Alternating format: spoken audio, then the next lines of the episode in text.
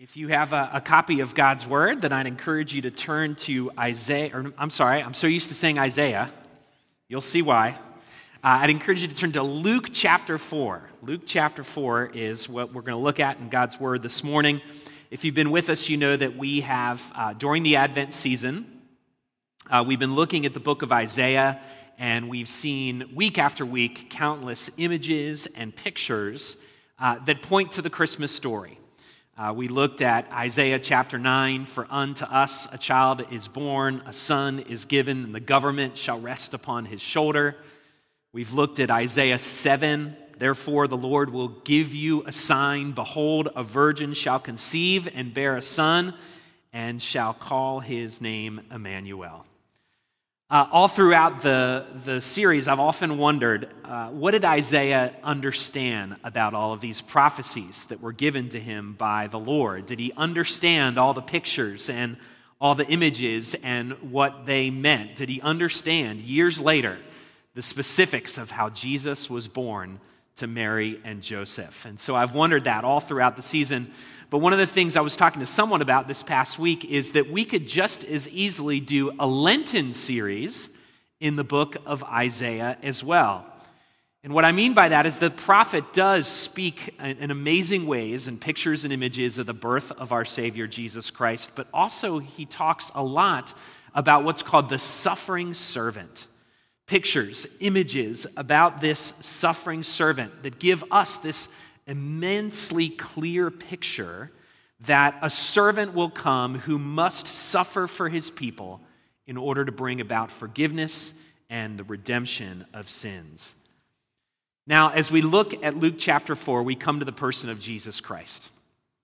And one of the things that I've often wondered is this what did Jesus think growing up as he read these words from the prophet Isaiah. And he would have read all these words from the prophet Isaiah. What did his heart feel as he read these prophecies about his birth, about uh, a coming brutal death, about his own second coming? What emotions conjured in the heart of Jesus as he would read these prophecies week in and week out? Of course, we don't really know the answer to that question. Um, but we do have part of the answer in Luke chapter 4. We're going to read this this morning where Jesus clearly sees himself in the prophecies of Isaiah, and he's not afraid to tell other people about it. So I'm going to be reading from Luke chapter 4, uh, verses, let's see, 16 uh, through verse 30. So this is uh, God's word. And he, speaking of Jesus, came to Nazareth, where he had been brought up. And, and as was his custom, he went to the synagogue on the Sabbath day and he stood up to read. And the scroll of the prophet Isaiah was given to him. He unrolled the scroll and found the place where it was written The Spirit of the Lord is upon me, because he has anointed me to proclaim good news to the poor. He has sent me to proclaim liberty to the captives and recovering of sight to the blind, to set at liberty those who are oppressed, to proclaim the year of the Lord's favor. And he rolled up the scroll and he gave it back to the attendant and sat down. And the eyes of all in the synagogue were fixed on him. And he began to say to them, Today this scripture has been fulfilled in your hearing. And all spoke well of him and marveled at the gracious words that were coming from his mouth. And they said, Is not this Joseph's son? And he said to them, Doubtless you will quote to me this proverb Physician, heal yourself. What we have heard you did at Capernaum, do here in your hometown as well. And he said, Truly I say to you, no prophet is acceptable in his hometown. But in truth, I tell you, there were many widows in Israel in the days of Elijah, when the heavens were shut up three years and six months, and a great famine came over all the land. And Elijah was sent to none of them, but only to Zarephath in the land of Sidon to a woman who was a widow. And there were many lepers in Israel in the time of the prophet Elisha, and none of them was cleansed, but only Naaman the Syrian. When they heard these things, all in the synagogue were filled with wrath.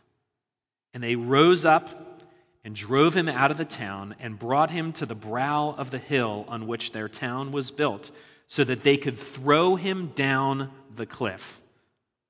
But passing through their midst, he went away. Father, thank you for your word. Thank you for uh, the powers, uh, the powerful words of Isaiah that we've read all throughout the Advent season. Be with us now as we, as we look at how Jesus interacted with these incredible words and how he declared that all of those prophecies of Isaiah were true about him. Father, whenever we study our Savior, whenever we look at him in the scriptures, Lord, I pray that our hearts would be captivated by our Messiah that our hearts would be captivated by our Savior who came to give himself up for us. So we pray as we look at this passage this morning, you would enlighten our, our, the eyes of our heart to see the beauty of our Savior and be renewed in the good news of the gospel. We pray all this in Christ's name. Amen. So, our passage from Luke chapter 4, it really is a, a groundbreaking moment uh, in the public ministry of Jesus Christ. And the gospel writer Luke really wants us to understand its significance, but he also wants to uh, bring us a question. We're going to look at that this morning. This passage is about Jesus in the synagogue where he unrolls a scroll and he uses the, the prophecies of Isaiah 61 to talk about why he was here, uh, to talk about his mission, and to talk about his identity. And we might ask the sort of question well, what makes this passage in particular so significant? What, what, what does Luke, the gospel writer, really want us to see about the significance of this event? Well, to understand its significance, you have to understand a little bit about the context in which this story is happening. It's happening right after Jesus had just spent 40 days in the wilderness. If you know the story of Jesus in the wilderness, he was there uh, fasting, being tempted by the devil about the, the nature of the kingdom. And uh, he spent 40 days in the desert facing those temptations.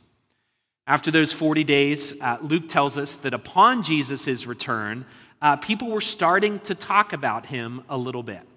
They probably wondered why he disappeared for 40 days, and so the rumors and the reports about him were starting to swirl all around that area in the Mediterranean world. And so at this point, Jesus decides that he's going to return home. And he's going to go back to his home synagogue, the place of worship that he had worshiped in his whole life, his home church. And everyone that was there, not just in his town, but in that synagogue, everyone who was there was starting to form an opinion about who Jesus was, or at least a different opinion than they'd had before.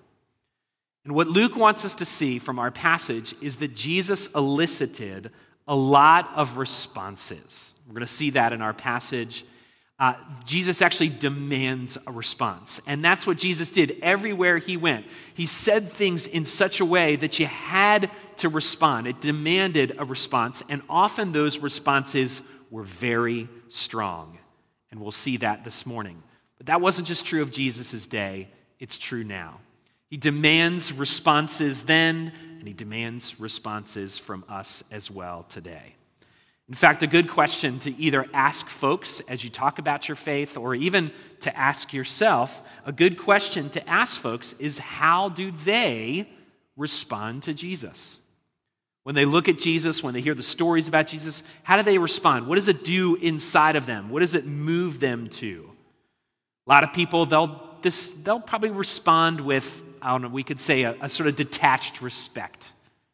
They'll look at Jesus and they'll say, wow, he was an interesting historical figure. He said a lot of interesting things. No doubt he started a, a religion that grew very fast. And so when they look at Jesus, they have a, a sort of detached respect for him. Others will look at Jesus and they'll say, uh, how could Jesus say those things? How could Jesus do the things and say the things he did? And so some will look at Jesus and they'll respond with anger. But more often than not in our culture today and people we interact with, we get sort of a cold apathy, right? When they look at Jesus, well, does it really matter? What difference does it make? Jesus is irrelevant to the way I live my life today. But some, but some, respond with belief. They respond with belief in who Jesus was, what he did, and what he came to accomplish. So, as we look at our passage this morning, we see a, a, lot of responses, always very strong responses. At first, we see that they honored Jesus. Then they were sort of intrigued by Jesus. Then they marveled at Jesus. And then at the very end, they were filled with wrath. They were enraged by Jesus. And so I want to look at the progression of this response, this huge range of emotions that was felt by all those people in a relatively short period of time. But also to reflect on what one commentator says is if Jesus was trying to be killed at the beginning of his ministry, wasn't that a taste or a foreshadow of what would happen at the end of his ministry as well? So the question is what sent these people from wanting to honor him at the very beginning to wanting to kill him at the very end? Well, guess what? The book of Isaiah had uh, something to say about that, about why their emotions shifted so strongly. So, again, the context, the, the stage for our narrative is set for us in the little town of Nazareth. And if you don't know, Nazareth was Jesus' hometown.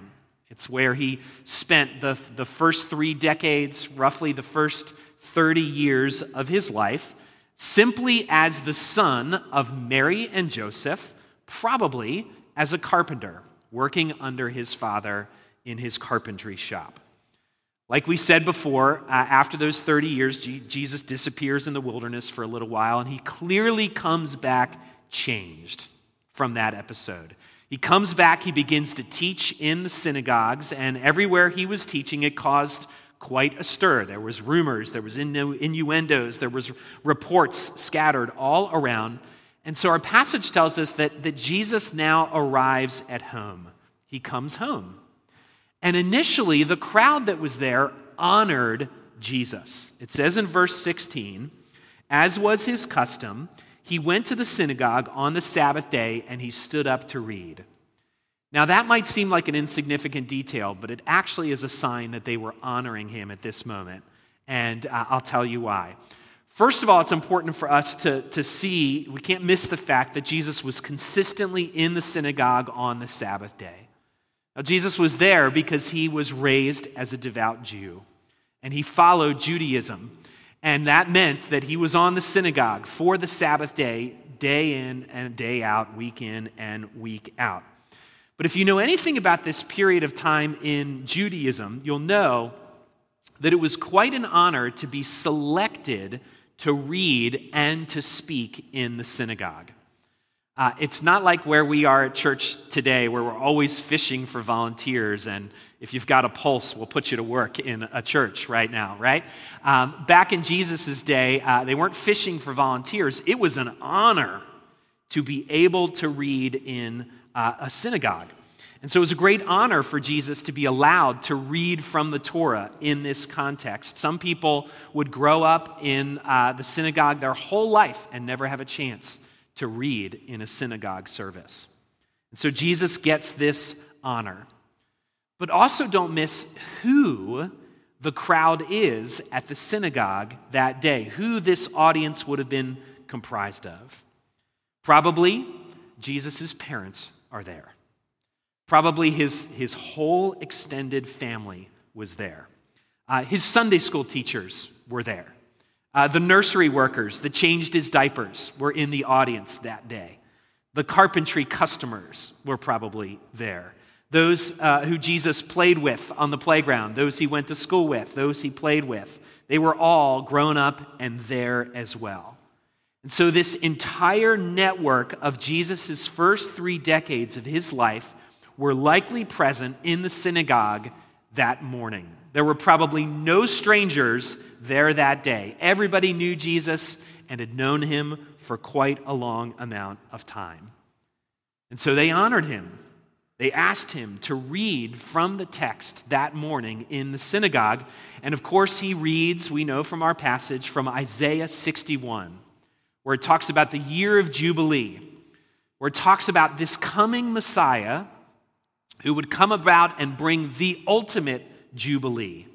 Uh, the ultimate release, the ultimate restoration. The passage talks about how God's Spirit would rest upon him and that his coming would bring sight to the blind, that he would bring freedom to the poor and the oppressed, and, and he would be a sign of God's love and a sign of God's favor. And so Jesus reads this short passage, tells, up, he, tells us he rolls up the scroll, he puts it down and then he goes and he sits down amongst the crowd. I imagine that you could have heard a pin drop in that moment. Why? Because they were all in that moment intrigued by him. They were intrigued by him. It says, verse 20, and all the eyes of the synagogue were fixed upon him. Now, what were they wondering? They probably heard the rumors. They'd probably heard the reports that Jesus had come back from the wilderness changed, and so they wanted to hear more from him. They wanted to hear more from Jesus. And so, in a very distinctly Jewish way, what would happen in the synagogue in Jesus' day is that someone would offer a text, and then they would offer commentary on that text. So, a person that was given the honor of reading a passage, they would want to hear more. What do you think this text means, or offer your opinion and your commentary, and then there'd be all this debate and controversy and, uh, and discussion that would happen in the context of the synagogue. And so they all wanted to know okay, Jesus has read this passage, but, but what does Jesus have to say about this passage? What does Jesus have to say about the Messiah and what it means? So, verse 21, he began to say to them, Today this scripture has been fulfilled in your hearing. Today, this has been fulfilled in your hearing. You can imagine they were, hold on. Hold on, Jesus. What, what, what are you really saying here? Are you saying, Jesus, that all of these prophecies that we've heard our whole lives, all of these prophecies that have been around for hundreds of years, all of these prophecies are, are, are now being fulfilled in this moment? Is Jesus really saying here that he is the Messiah that Isaiah had spoken about in so many different ways, through so many images and so many pictures? Just imagine how shocking this must have been for everyone who heard it that morning when Jesus said the things that he said. And so they went from being honoring him to being intrigued by him, and now it says they were marveled. They were marveled. They were amazed by what was coming out of his mouth. It says there in verse 22 and all spoke well of him and marveled at the gracious words that were coming out of his mouth. You see, at this point, don't miss what's happening here. At this point, Jesus had claimed to be the very fulfillment of Isaiah's prophecies. What that means is that they had all read those same passages from Isaiah over and over and over again, just as Jesus had read them over and over again in his childhood. He, like everybody else, had waited and waited for the Messiah to come and to liberate them from Roman oppression. They'd all longed for the Messiah to come to fulfill all of their deepest desires. Is Jesus really saying that he is the one?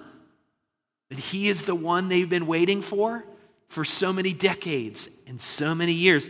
In fact, it says in verse 22, and they said, and don't miss this, this is an important verse, and they said, Is not this Joseph's son? Is not this Joseph's son? Just imagine yourself there for a moment. If you were sitting there, would you believe the words that were coming out of Jesus' mouth? Would you have a, a hard time believing what he was saying as well? Which is eventually why we see at the end of the story that eventually they were enraged by him.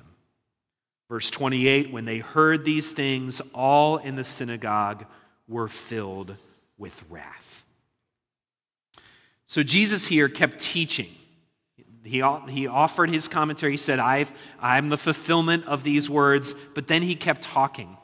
And as he kept talking, they got more angry. He spoke about how hard it is for prophets to be accepted in their own town. That was, of course, was true of Isaiah, and Jesus is saying, It's about to happen to me. As a great prophet, the great prophet from God, I'm about to be rejected by my hometown.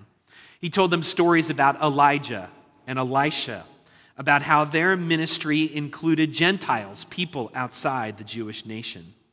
He told them how the kingdom of God would not come to the well to do, but they would come to the poor and oppressed. Effectively, what Jesus was saying was this He was saying that yes, he was the Messiah.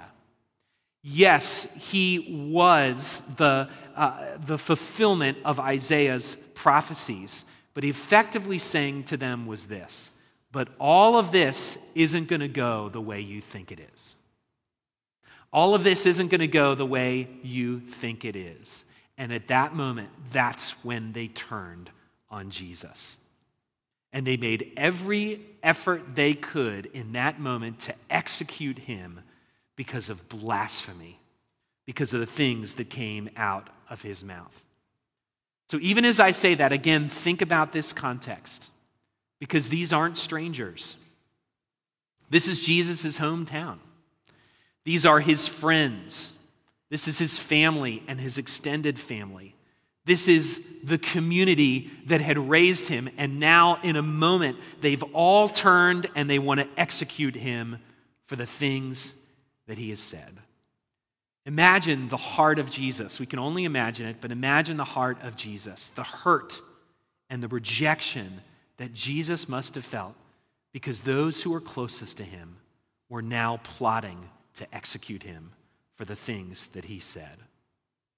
Of course, we know at the end of the story that Jesus escaped. He escaped in this moment, but one day he would not escape their attempts to end his life and to execute him. So the question is why does Luke tell us this story? Luke's the only gospel writer that tells us this story. So why does he tell us this story? What, is, what does he want us to sit with as we think about this narrative? He wants us to ask how come this crowd, of course, turned on Jesus so quickly? But I think Luke, and you see this all throughout the Gospels, he wants, to, he wants us to put ourselves in the story and to think about how we would respond. If you were there, how would you have responded to Jesus in this moment? Would you have turned on him as well? Now, of course, we know in the story they all did turn on him.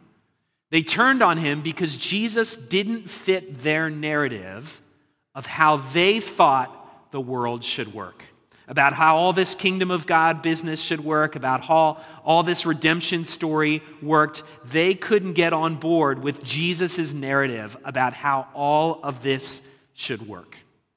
And they weren't the only ones. Jesus, of course, was an incredibly polarizing figure. Even later, he admits that uh, that, that he's going to bring a lot of divisions in families and in communities and in cultures. His ministry and teaching would bring division. He knew that the words of the kingdom would always evoke a very strong response out of people. So, of course, Luke wants us to ask the question how will you respond to Jesus? How will you respond to the real Jesus? And I add in the real Jesus for this reason.